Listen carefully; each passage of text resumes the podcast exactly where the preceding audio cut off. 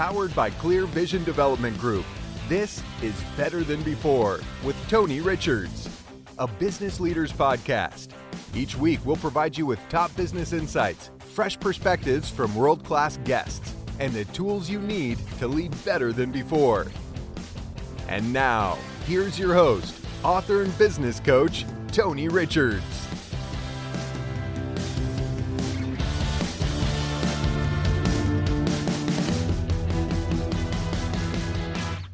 Hello, everyone. Merry Christmas. Happy holidays from the program where we are the ones nipping at Jack Frost and not the other way around. Today on the program, Mika Casey is my special guest. She's a health and fitness expert who's going to have plenty of special tips for us how to cope during the holidays, how to take care of some of those nasty coping devices we use instead of healthy behaviors and then I will uh, continue on with my leadership and business lesson about teams, teamwork, and executive teams, all coming up for you today here on Better Than Before, brought to you by University Subaru. And right now, when you get a new Subaru during the Subaru Share the Love event, Subaru will donate $250 to a charity in need, University Subaru, homegrown and proud of it. Back with Mika Casey right after this. The three row Subaru Ascent. Room for up to eight passengers. Standard eyesight driver assist technology. Standard symmetrical all wheel drive, plus up to 27 miles per gallon. Kelley Blue Book's most trusted and best overall brand for 2020. The three row Subaru Ascent. Join us for the Subaru Share the Love event going on now. Subaru will donate $250 to purchases or lessees selected national and hometown charities. University Subaru, homegrown and proud of it. See retailer or subaru.com slash share for details. Are you working twice as hard but enjoying fewer rewards? Maybe you're highly accomplished, but you just can't seem to break through and make the next big move. Or you run a business that has begun to grow stagnant. It doesn't have to stay that way. Even the best leaders have felt as if their careers were spiraling out of control, but that's when they had to lead and lead big. Tony Richards' new book, The Big Idea 52 Ways to Be a Better Leader Now, will help launch you forward in leadership. Learn how to take charge and lead yourself, lead others, and lead your company. Purchase online today at Amazon, Barnes & Noble, and our website, clearvisiondevelopment.com.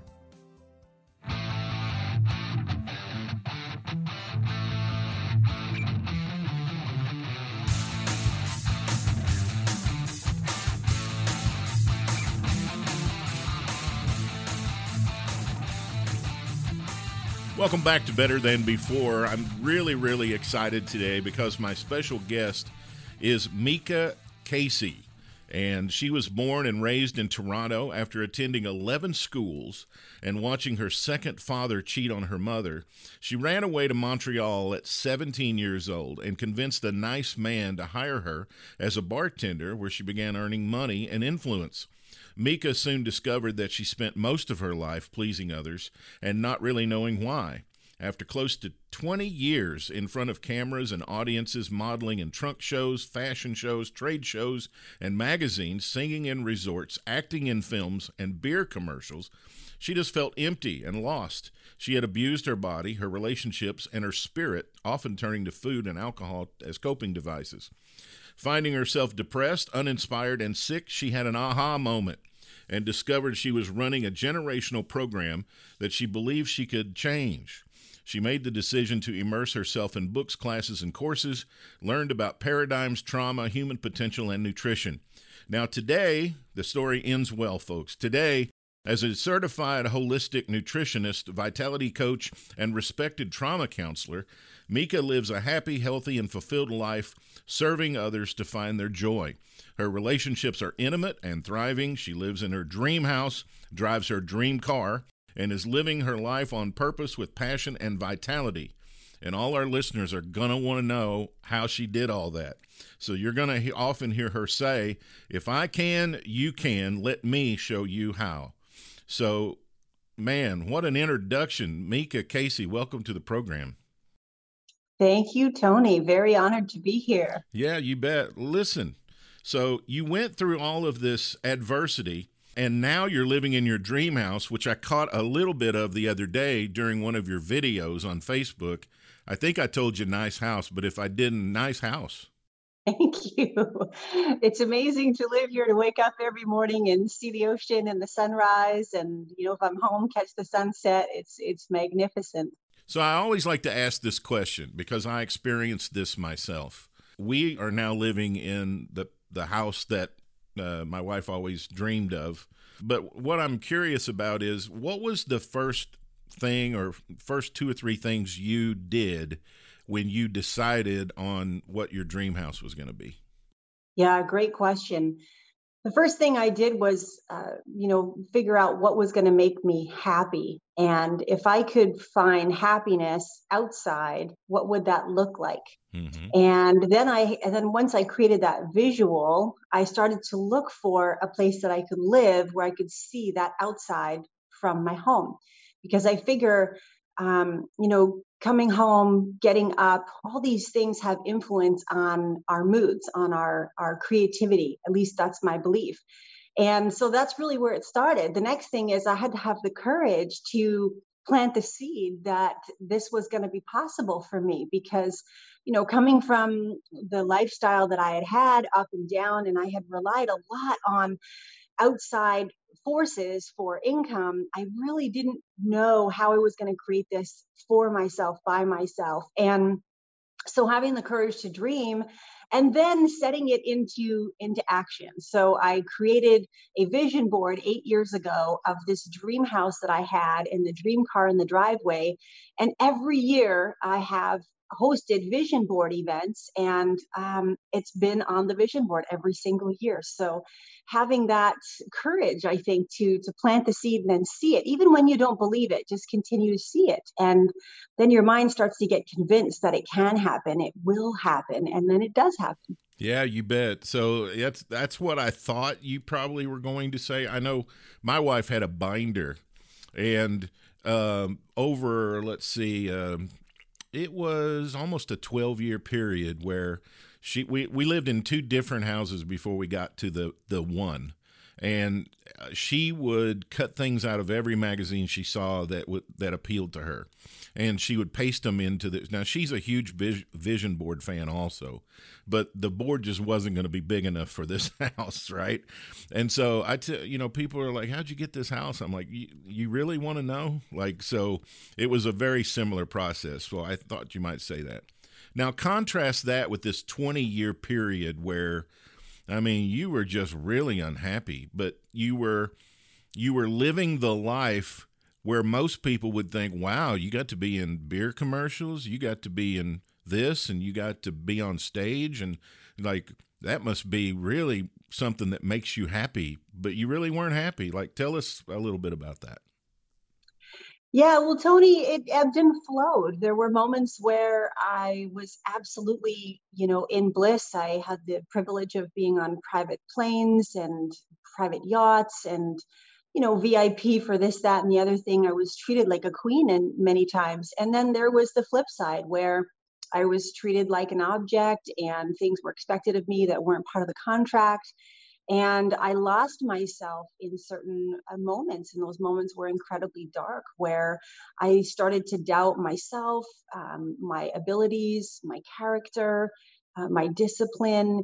And it, it got lonely at times, traveling, being young and traveling, and surrounded by people who were often as lost as I was. Um, you know, be it the photographers or the producers, uh, there was so much chaos and I learned that there was a lot of divorce, a lot of infidelity, and a lot of coping mechanisms for unhappy people. And I fell into that. I fell into, you know, a glass of wine, two glasses of wine, going out for a social event, six glasses of wine, numbing myself because it's a, it felt i felt trapped. I felt like i was earning a great income for this smile and yet at the same time there were so many expectations and very little appreciation for who i was and what i was doing. So there was a push and pull and i just had i just there i'd had enough at one point. I really had enough of uh, pleasing other people and and wanted to to start to search from within to see what was what else was inside of me there you know and, and i don't want to come across as uh, somebody who's um, selfish or arrogant. It's just that in those years, I was paid for my smile. I was paid for my skin. I was paid for my waistline. I was paid for, you know, not necessarily for who I was, but for how I looked. Mm. And I knew that there had to be more to me than than the physical appearance. And that's really what went on in my mind. well, I I tell you, uh, and I mean this in all sincerity if anybody ever takes a moment to watch one of your Facebook videos, and I re- highly recommend that everyone who listens to my program do that, you were definitely in your lane, right? You you were in your lane because you are very good at being energetic, coming across. You're a genuine person, and you belong on video, right, or on camera or whatever. You just look totally comfortable there, and even if a person isn't doing necessarily your program or doing the things you're talking about, you're just you have a, an ability to energize people. And so you probably had that and you were in the right you were in the right uh, thing but you you were in the wrong atmosphere, right? So is there any reason you particularly chose food and alcohol?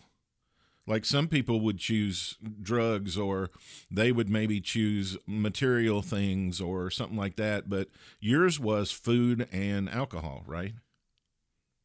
Yeah, well, um, I grew up with a lot of drug abuse in the home, and um, and so that was something that I did not I didn't want to participate in. And then also in the field, there were a lot of women, um, young girls like myself in their teens, 20s, that were doing cocaine uh, to stay slim. They were uh, doing E, they were doing whatever they needed to do to cope with um, the, the career um, that they had chosen. And I had chosen alcohol because it was it was social and it didn't seem to be so uh, bad. And unfortunately, two glasses of wine led to three, and all of a sudden it was Dom Perignon and Cristal, and then it was martinis and then it was shots and it was it was a sense of belonging honestly that um, the alcohol was a sense of belonging. And the same thing with the food. I had initially struggled with anorexia. I didn't see myself as beautiful. I didn't see myself as slim. I didn't see myself as the way that others saw me. And with so much um, people would would pull at me. I mean, I, I literally, when I was in Paris, uh, they had me stand on a step stool and um, they stood underneath my buttocks and they squeezed my thigh uh, to see if there was any cellulite. Oh, and oh that moment just was such a berating, degrading, demeaning part of the industry that we don't see. Mm. And that stuck with me. And, and so I never felt like I was enough. And the alcohol didn't seem like it was a, a drug, it, it just kind of happened. Um, and so after the anorexia, when I started to have a healthier relationship with food, my metabolism was a mess. And then I started to overeat to compensate for um, the later years in the industry where I was depressed. And um, I had done so much work on the anorexia and the issues that I had I had been through that it just seemed like the natural course to start to overeat instead. And yeah, that's really what happened. Yeah. So a lot of our listeners, uh, they've been familiar. I've talked many, many times about programs that are running in your subconscious, and uh, that a lot of your beliefs and actions are really directed by those programs. And I found it interesting in your introduction. Of, yours is generational. I think a lot of people's go back generations, right? Because we grow up with the first models that we have are our grandparents and our parents and stuff like that. So you talked about a generational program. So was the food and alcohol connected to that also? I'm so glad you asked, Tony. Thank you. Yes. So my mother was a model when, before I was born and when I was a young baby. And um, I, I, there was definitely an influence there on the size of our, you know, a minute on your lips is an inch on your hips. Um, I remember her saying that so many times, and I love my mom. We have a great relationship, so this is not a diss to her. Sure. Um, it is. It is just the way that it was. And um, my grandparents. So on the flip side, it was uh, it was always um, you know finish your plate you you can eat you didn't eat enough um, there's there's more there's people starving my my both my parents had come from or grandparents had come from world war ii my grandmother was in a concentration camp my grandfather was a paratrooper and they instilled in me such gratitude for everything that i have and to never never complain to never be ungrateful just to appreciate my legs my my my nose my face my my knees my food, my water, and um, and then the the the abuse I think of food growing up as a young child was that we got to eat because we never know when the next famine is coming along, and that is where I, the generational came into play for me, as well as um, the the the need for love. So my grandfather, bless his heart, would say things to me like. I'll love you if you clean your room. I will love you more if you finish your plate.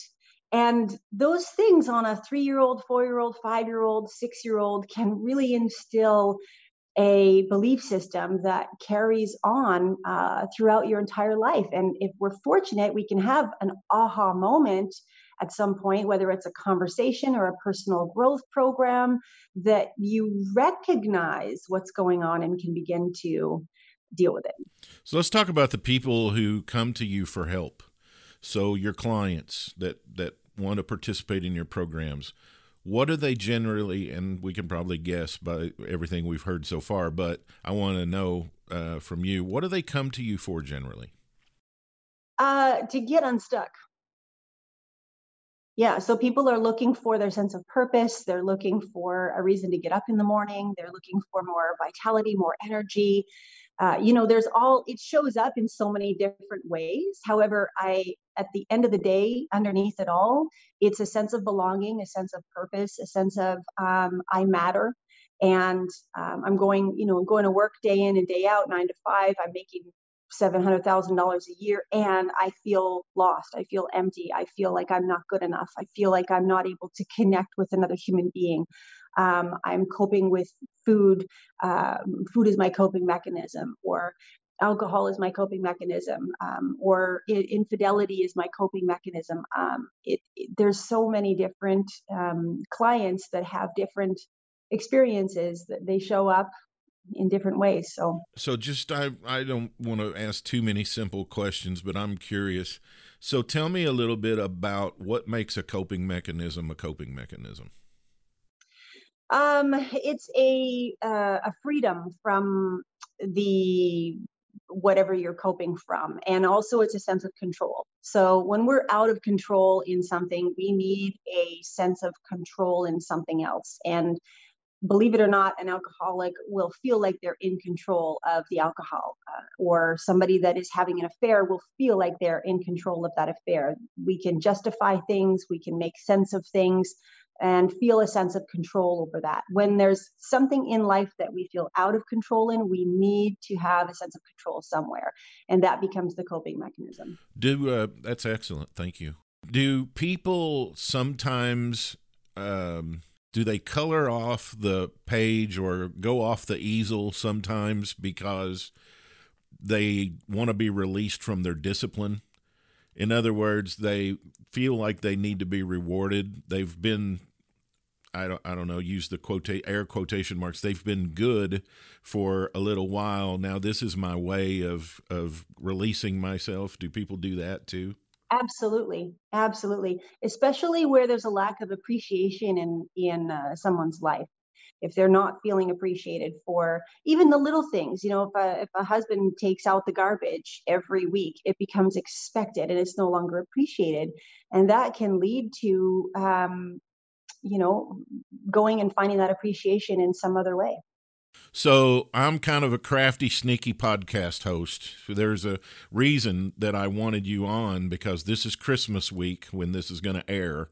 And so Christmas, Thanksgiving, New Year's, I think, and I could be wrong, but I believe these are the times of year where we really use our coping mechanisms and we really allow ourselves a lot of extra rope to do uh, things because, you know, it's people it's like you said in the environment you were in it was just what people did. It's just this isn't a problem. This is the way everybody behaves.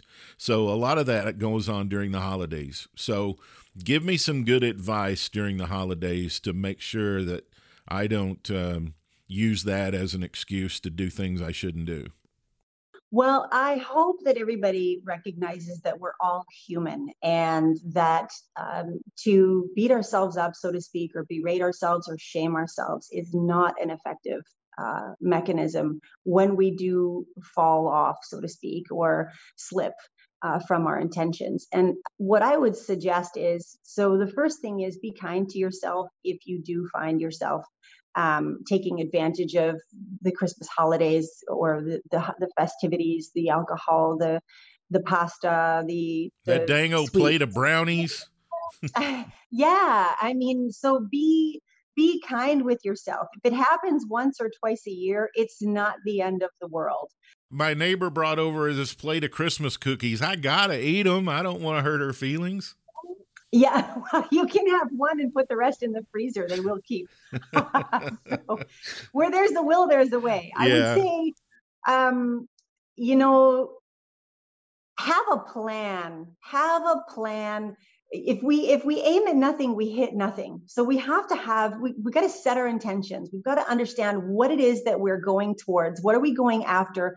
What is the what is the goal of the holiday? So if you're having if you're going to be with your your siblings or your in-laws or family that you know is going to ruffle some feathers do your best to stick to conversations that are not um, I would say political or because there's going to be there's going to be unrest in the house. So you know you you say with the safe conversations this year in particular because it's we're all I think on edge with there's so much uncertainty in the world already. And we need to uh, so be kind with yourself. Have a have a plan. Have it have a see you know do a, a um, uh, a visualization of how you see the the holidays going. You know see yourself at the weight that you want to see yourself at. See yourself having the conversations that you want to have. See yourself loving and um, being kind and being generous and being patient with the people in your life that you may otherwise not be. So set that intention and then just you know do your best to stick with it. Have backup plans have a phone a friend ready. If somebody pushes a button and just know that your family has placed your buttons so they know where your buttons are so they're able to push your buttons. And if we can if we can be aware of that go in knowing that then we have more of a of a chance of of having a peaceful holiday season. Yeah yeah. I i love it. I uh you know with my clients and i'm sure you do it with yours too i use reframing a lot. And you know i I've been telling my clients, look, this holiday season's going to be different than any holiday season we've ever been a part of in our generation. So there's not going to be as many parties. There's not, you know, because usually there's 4,000 parties to go to, right? And so that's the easiest way in the world to enable yourself to do the things that, you know, two weeks later you wish you hadn't done. And so now we got a great opportunity to, as a launching pad, to launch ourselves because we don't we won't have that many social gatherings. If we do, they'll be really small. So what a great time to really empower yourself to be, you know, to not use those coping devices. Do you kind of agree with that or Absolutely, absolutely. It's the it's the it's the best time to set a plan, and a lot of us will wait until January one to set our our goals for the next year. And I say, do it now. Do yeah. it now. The the the percentage I'm not certain of what the percentage is, but it's uh, it's like ninety something percent by January thirteenth have all fallen off their their goals. Whereas if people set their goals mid December, late December, the, the chances of sticking to your goals are so much greater because you're doing it for you. You're not doing it as part of the hype of, I've got to set a goal. Nobody has to set a goal. Really set something that you want to set yeah, yeah. and, and go at what I call seven layers deep. And you'll hear this from a lot of different uh, uh, people in, in the industry of personal growth. Go seven levels deep. So if you're setting a goal for health, for example, and it's like i want to fit into my jeans well that's great. Well what is that going to do? Well that's going to you know help me feel better. Okay well great. Well what's that going to do? Well then i'm just going to show up in my relationship as a happier person. Well that's great. What is that going to do? Mm-hmm. well that's going to ripple effect into my kids. Well that's great. What's that going to do? And so really like lifting lifting lifting to to really find that deep deep deep reason within your heart and soul of why you want to set that goal and not let it be about the, the, hype of setting a, a, goal for New Year's Eve, setting a resolution. That's really um, important, I believe. I love that. I love that. And people start to think that way. When they start to think that way and they're looking at the positive um, chain of events that are connected to the good behavior, they start thinking about, ah, I never noticed all the negative chain of events that happened. You know, we don't pay attention to that because it's we're thinking about ourselves, right? So when people come to you, let's talk a little bit more about health. That's really your wheelhouse. So when people come to you, how do you help them? Like, what's the first one or two things that get them started on a good path? It's the why, the power of the why. Number one. Why do you want to do this? Why do you want to do this? And that is the longest um, process usually. Uh, people can take up to three hour sessions to really get deep and figure that out uh, because we often stick to the surface reasons and the surface reasons based on results are not enough.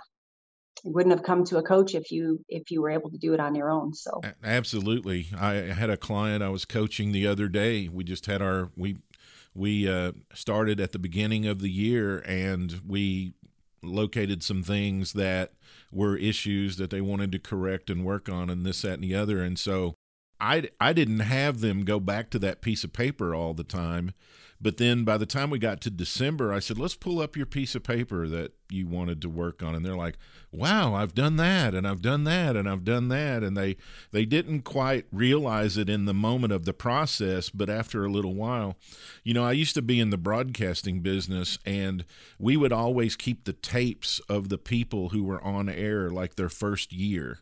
And then in the middle of their second year, we'd pull out the tape and they'd be like, oh my God, I'm so much better than I was a year and a half ago, right?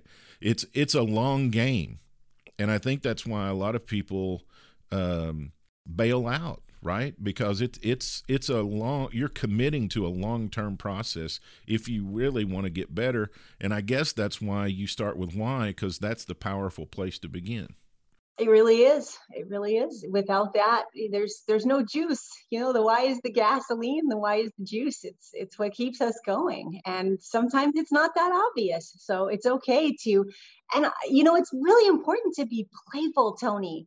I find that that we've lost a lot of play, we've lost a lot of joy, we've lost a lot of fire in why we do things. It's so many of us are stuck in how to do things and oh i'm supposed to do something and it's expected of me to do something. It's like well you this is your life and you need to treat your life like your life depends on it because it does and your goals and your passions and your reasons for getting up in the morning are yours no one else's. And that's a decision that we all have to make at some point in our lives that this is my life mm. and this is my legacy and this is my reason for doing xyz nobody else's. And that is so so so important. It's not about being the me that that you know you want me to be or my husband wants me to be or my daughter wants me to be or my boss wants me to be. It's the me that i want to be. That is what's most important. And when we were kids we could learn infinite amounts of anything you yes. know they they talk to five year old children that speak seven languages, no problem. And why is that? Because we learn when we're full of joy, because children are laughing, they're carefree, they're not consumed with the how to do stuff. They're just doing it and they're, they're not afraid to fail. Mm. And so if we make things fun for people, that's where I think the participation gets elevated. That's where we want to show up. We, we don't care if it takes three or four days to figure out what our why is because we're having fun in the process. So it's so important to bring the joy back. I love that because when we're kids, we got an infinite imagination. We believe we can do anything. We do it because we want to. And then after we've lived 30 years or 35 years and we've hit a bump or two and life's thrown a few things at us, we how do why do we lose that? Well, because everybody around us is telling us what's expected. Mm. So, you know, from the from the age of 2, we're celebrated you know when when we're when we're little babies we have a poop. It's like yay she yeah. poop you know or the first word and then the first steps and you could do no wrong. Oh look at the cute picture they drew. And then you go to school and all of a sudden you're supposed to be quiet and you're supposed to sit with your hands folded on your desk and no talking and you got to ask to go pee and you got to be there on time and you eat when you're told to eat. And your clothes are laid out for you, uh, you know, until you decide what to wear. And then sometimes your parents are yelling at you because what you chose to wear and that creativity and that imagination just gets squashed and that freedom, that playful, that joy in the child gets squashed. We start to get yelled at instead of celebrated. And it's that turning point. And if we can go back to that turning point and recognize that it wasn't us that was mad at us, it was others. And it was because we were conforming and and the to conform is is just it's um oh it's awful. It's awful. Well uh, you hit the nail on the head. There's a pressure to fit in mm-hmm. you know? There's a pressure to fit in. And then we you know i think there's balance in that too. Like sometimes people get that idea of well i'm not going to fit in i'm going to stand out. Then they go too far and they hurt their chances of success because sometimes the world isn't ready quite for this far as you go. So you you kind of have to be that's why having that inner peace and that inner happiness with yourself is so important, right? And not not think so much about I have to fit in or I have to satisfy X, Y, or Z. So that's pretty much what I wanted to talk to you about any final thoughts about you know anything you want to tell people about you know uh, taking care of themselves or uh, managing their coping devices or anything we've talked about? I would say that you matter. That is the most important message that I have is that you matter. And so on the days where you feel like you're not special, you're not important, you're just a paycheck, or you're just there to cook and clean or make babies or you know whatever belief that you've made up in your mind that is not serving you start working on on replacing it with something that will serve you. And for me to serve is to to know that you matter to know that you are god's highest form of creation that you are put on this word on this earth with imagination and creativity and passion and life. And so take whatever it is that you want and go and do it and find safe, healthy, creative ways of doing it. Find somebody to mentor you, to support you. Find someone to cheer for you. Find someone that's going to lift you up when you're feeling down and someone that's going to celebrate you when you're on top of the world. And that is going to be another soul. That is going to be another person. It could be a dog. It could be a cat. Um, but it's not alcohol and it's not drugs because those those things are are numbing. Those things are are numbing out who we are. And so then we even get further lost further lost because we we've just suppressed what's really inside. So just know that you are a magical amazing life force and you have gifts that no one else has. You're very special and the world needs you. And the world needs your smile. The world needs your smile. And it's usually the person who's not smiling who needs your smile the most. Honestly, I say if I can do it, you can do it. And there's lots of people here to help you hold your hand and cheer for you along the way. You just have to be willing to say, Yes, please. Mm-hmm. You know, I did think of one more thing I was going to mention to you. I um, I think uh, as I think back to about February when this COVID hit, and I think about my clients and people I talk to. You know, the two people that I, the two groups of people I think have had it most difficult are the people with a high connection need, because you know we they don't view Zoom as really connecting uh, or maybe they don't even use Zoom, you know, so they're used to, you know, seeing people every day. They're used to, you know, being around people, this, that, and the other. And so we've social distanced and we've quarantined and we've done all this stuff. And then the other people are the people that have high uncertainty need, right? Because they're like, well, I work from home now and every day seems the same. I don't really get a change of scenery. I don't go to some of the places I used to be able to go to. Uh, my routine has set in, and uh, so what? What are your thoughts about those two things, connection and uncertainty, in the time that we're in right now? It excites me. It's an opportunity to grow. It's an opportunity to shift. It's an opportunity to create more awareness about our belief systems and when our expectations it, it, all comes down to expectation. And if we are fearful or we are angry the greatest way to move that over is with gratitude. Because the, the beautiful thing about gratitude is that it's impossible to be angry when we're grateful. It's impossible to be fearful when we're grateful. So replace those expectations with appreciation and fill yourself with gratitude I can relate to. I am a, I, I'm a person that is always at the parties. I am, you know, I love to dress up. I love to go out. I love to socialize. I socialized seven days a week before COVID hit. And I've just had to find creative ways at home to have my needs met. And I realized that it's not outside sources that make me happy, it's inside sources. And you've got to explore what those are. You've got to look at meditation. I've never been a meditator in all my life. I just started meditating in recent weeks and I've found so much joy inside of me yeah. that even more that I didn't know was buried in there. And so just, you know, yeah, that's that's, I, that's one of the things. I mean, I've always been sort of an independent sort too, and that's one of the things I like about your videos you do because you're like, I'm going to put on some music. You don't have to put on any music, but I'm going to put on some music because I like it, and I'm going to jump on the rebounder a while. You know why? Because I like to jump on it. You know, and so I I just think it's very empowering, and I appreciate what you do. So I've got a standard list of closing questions I ask every guest that comes on the show. There's 12 of them. I'm going to shoot them to you, and first thing comes to mind. Okay. Okay. All right. What is the best memory you have that immediately comes to mind?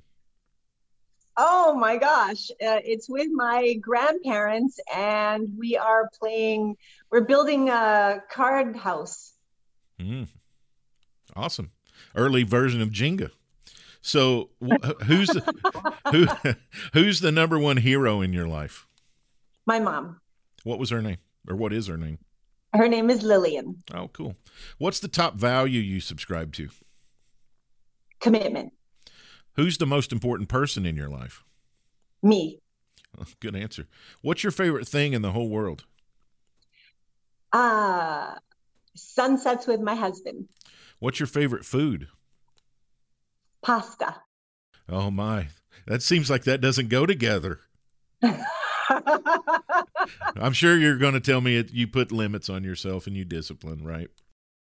No, when I'm eating pasta, I eat pasta. You just because burn if it I'm out. disciplined throughout the week, then I get to have my my moments of splendid. Oh, good. Well, that's good news.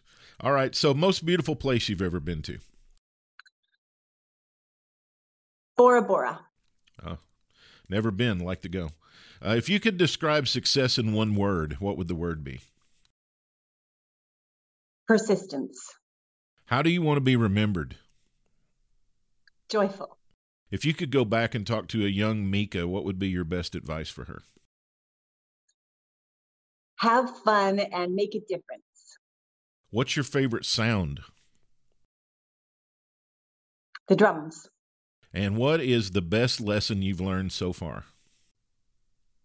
That I can make a difference. Wonderful. Great answers. So today we've been talking with uh, Meeka Caissie. She's a certified holistic nutritionist. She's a vitality coach. If you can't tell, she has vitality and she wants to inspire it in you by now. I don't know what to tell you. And she's also a respected trauma counselor. She helps all kinds of people, all kinds of things that fall into those categories. Mika, tell everybody how to learn more about you, about what you do, about your programs, and how to contact you and all that. Oh, thanks, Tony. Well, you can reach me at um, workwithmika at gmail.com. Okay, great. I highly recommend you go and, and you know, I don't know if you have room for any more Facebook friends or not, but you ought to check out the videos because you do those pretty often, don't you? I do. I do a, a video just about every day, and I love. I, I would love to. Yeah, Meeka Caissie, um, M E E K A C A I S S I E on Facebook. Everybody is welcome to follow along, and I love okay. your comments. And yeah, that's, thank you. Thanks, Tony. Well, listen, we've been talking about doing this for a long time. Thank you for taking the time. I know you're busy, but I really appreciate you doing this for me and our listeners. Thank you so much. It's been a, a pleasure. You ask great questions, and uh, thanks. Uh, thanks for the work that you're doing. You're making a difference in the lives of others, and I'm so grateful. Would love to have you back sometime. Anytime. I'll have a leadership and business lesson coming up next on Better Than Before. The three row Subaru Ascent. Room for up to eight passengers. Standard eyesight driver assist technology. Standard symmetrical all wheel drive, plus up to 27 miles per gallon. Kelley Blue Book's most trusted and best overall brand for 2020. The three row Subaru Ascent. Join us for the Subaru Share the Love event going on now. Subaru will donate $250 to purchasers or lessees selected national and hometown charities. University Subaru, homegrown and proud of it. See retailer or subaru.com slash share for details. Receive weekly coaching tips from Tony Richards delivered straight to your inbox. Whether you're a CEO or an entrepreneur, Tony can help you reach your goals and give you a competitive edge within your industry. Tony's Monday morning coaching memo covers topics ranging from leadership development to teamwork to company culture and more. Text the word leadership to 38470 to sign up for Tony's Monday morning coaching memo or sign up online at clearvisiondevelopment.com.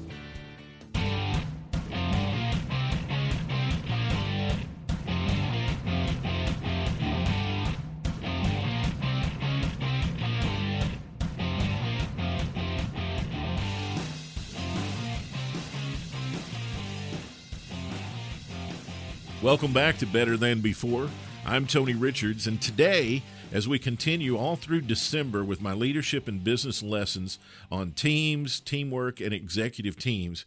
What are the characteristics of elite performing teams?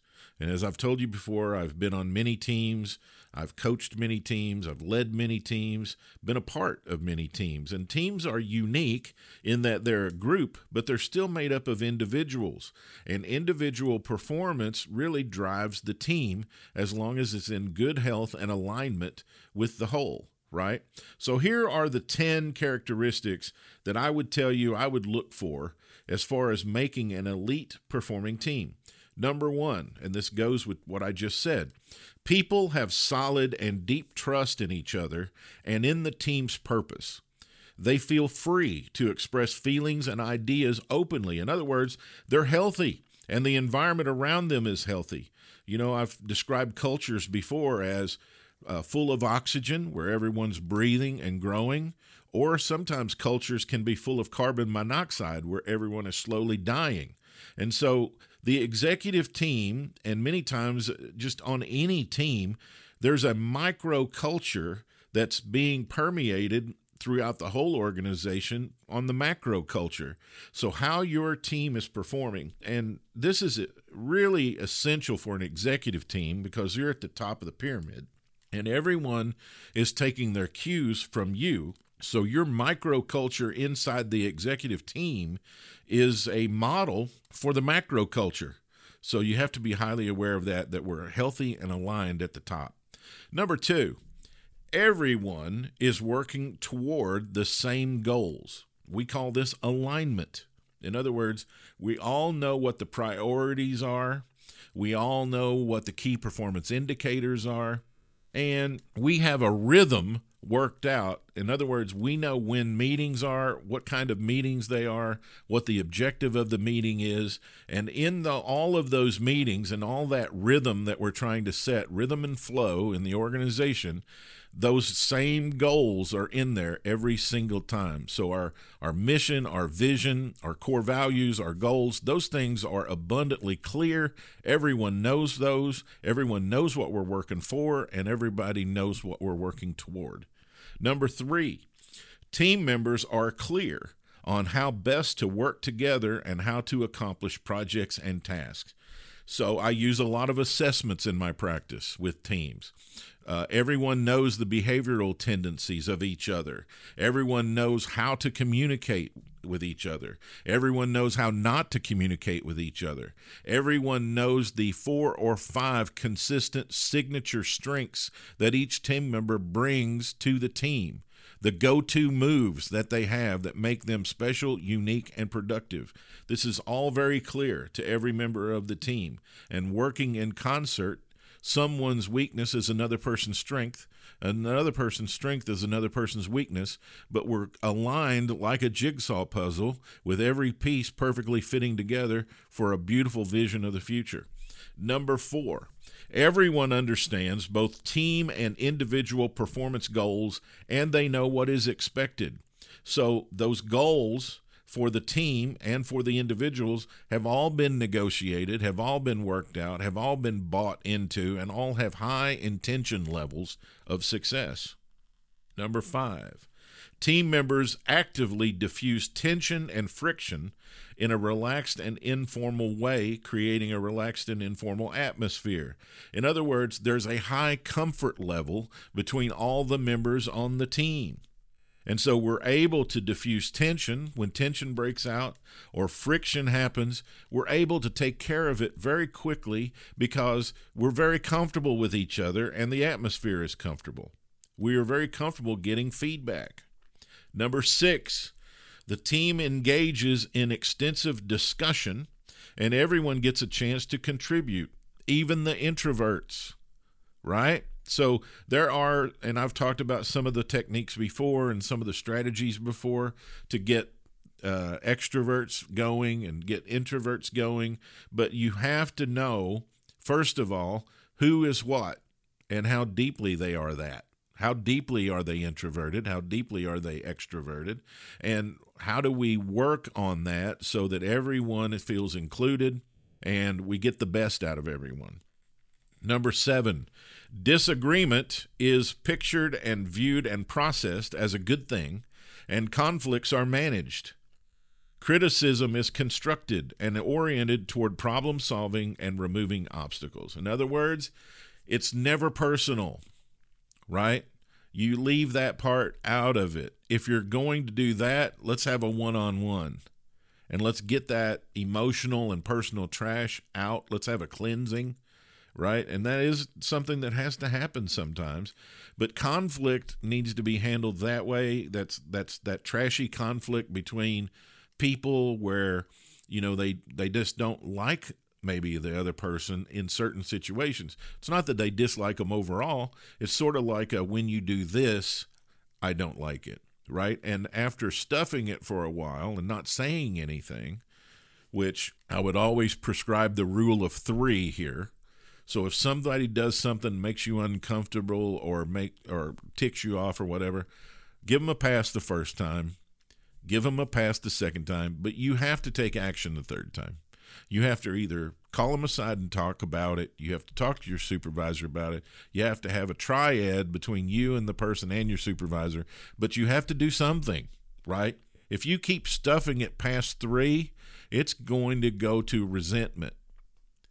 And then it's going to go to resistance. You're not going to want to have anything to do with them. We're going to have a silo created then. And then, unfortunately, a lot of times it goes to revenge. You start thinking about how to get them back or how to take out your frustration on them in a negative way. And all of these progressions happen after the third time you do nothing, right? Number eight, the team makes decisions when there is natural agreement. In the cases where agreement is elusive, a decision is made by the team lead or executive sponsor, after which little second guessing occurs. There are times where the person in charge, so if it's an executive team, it's the CEO. The CEO has to make a call. There comes a time where it's talked about, it's talked about, it's argued, it's argued, it's argued, it's knocked around, it's discussed and cussed and all kinds of things. And you just can't seem to get to a final decision. There is a time where the CEO goes, okay, we're going this way, we're going this direction. And at that point, you need to buy in. And you may still disagree with whatever decision he or she makes, but you're going to be a um, stumbling block to the team if you just continue to be an obstruction and you continue to be negative or you continue to not be in agreement.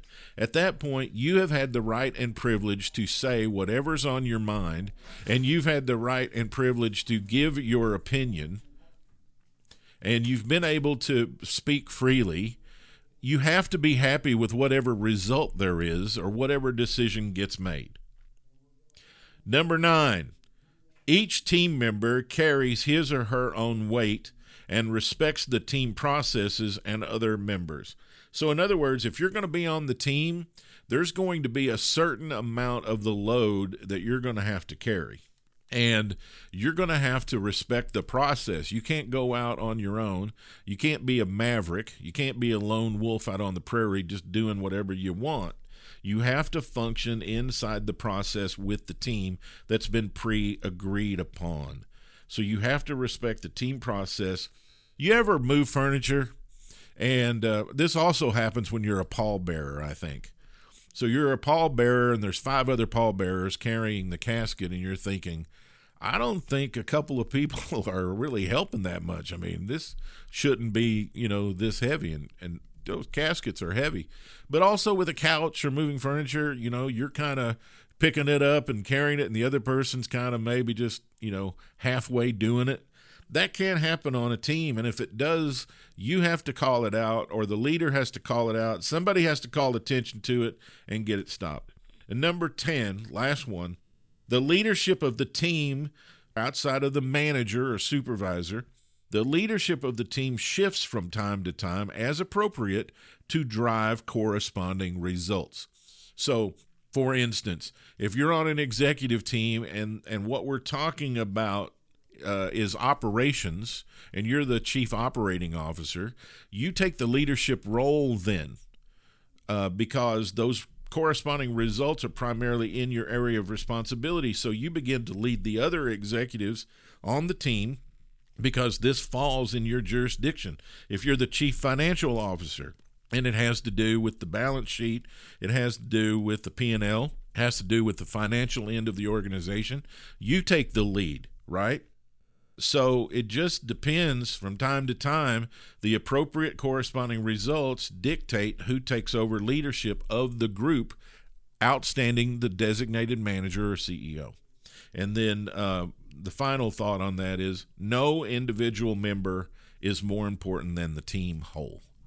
So when you start thinking you're irreplaceable, you're on the road to a bad place. That's all I can tell you. So everyone is replaceable.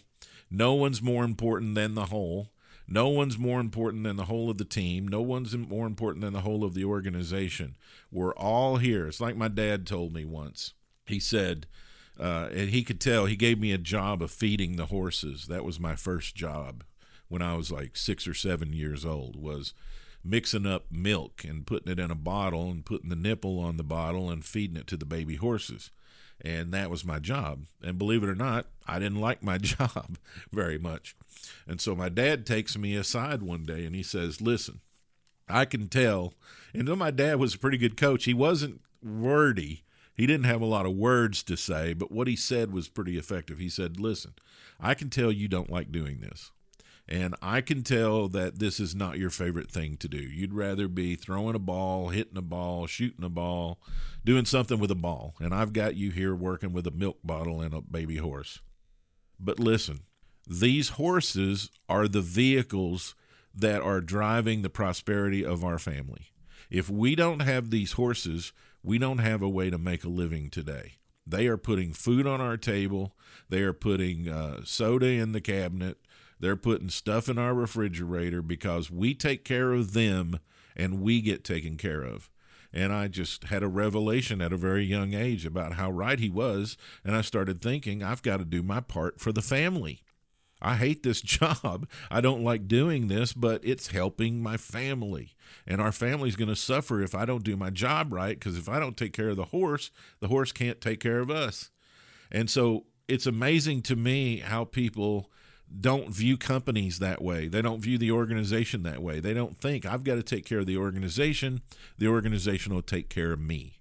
They will help me buy a car. The organization will provide money for me, right? And so it helps me buy groceries, it helps me buy a house, it helps me buy a car, it helps me raise my kids, giving them the things they need, helps me put my kids through college, helps me go on vacations with my family. And if I don't do the right thing by this organization that is providing these things for me, where am I going to be able to produce those things? And so no one is more important than the team, and no one's more important than the organization. So there's 10 characteristics of elite performing teams. And as you might guess, there aren't that many around. And so everyone has, every team has things to work on. Maybe they're good at five or six of these things, but there's four uh, or three or five of them that still need work. So I'm pretty sure I'll have a job for the rest of the time I need one because these are things that we have to do if we want elite performance and elite results in our team. Well, that's our show today. Better Than Before is brought to you by University Subaru. And right now, when you get a new Subaru during the Share the Love event, Subaru will donate $250 to a charity in need. University Subaru, homegrown and proud of it. Well, from all of us here at the Better Than Before show, I just want you to know we want you to have a Merry Christmas and a Happy New Year. And we're going to have a best of show next week and then we'll return with an all new episode the first week of January 2021 when we start our fourth year of Better Than Before. We appreciate your support. We appreciate you subscribing. We appreciate you sharing it with your friends and with your colleagues and with your social media audiences. And we just want you to have the best of happy of holiday, uh, the best happy holidays that you've ever had this year. And so, from all of us here, Whitney Coker, our associate producer, and our chief producer, William Foster, I'm Tony Richards, and I want to remind you this Christmas and this New Year's, everything will get better when you get better. Thank you for listening to Better Than Before with Tony Richards, a business leaders podcast powered by Clear Vision Development Group. For more resources from Tony, visit clearvisiondevelopment.com. Join us next time for another episode of Better Than Before with Tony Richards.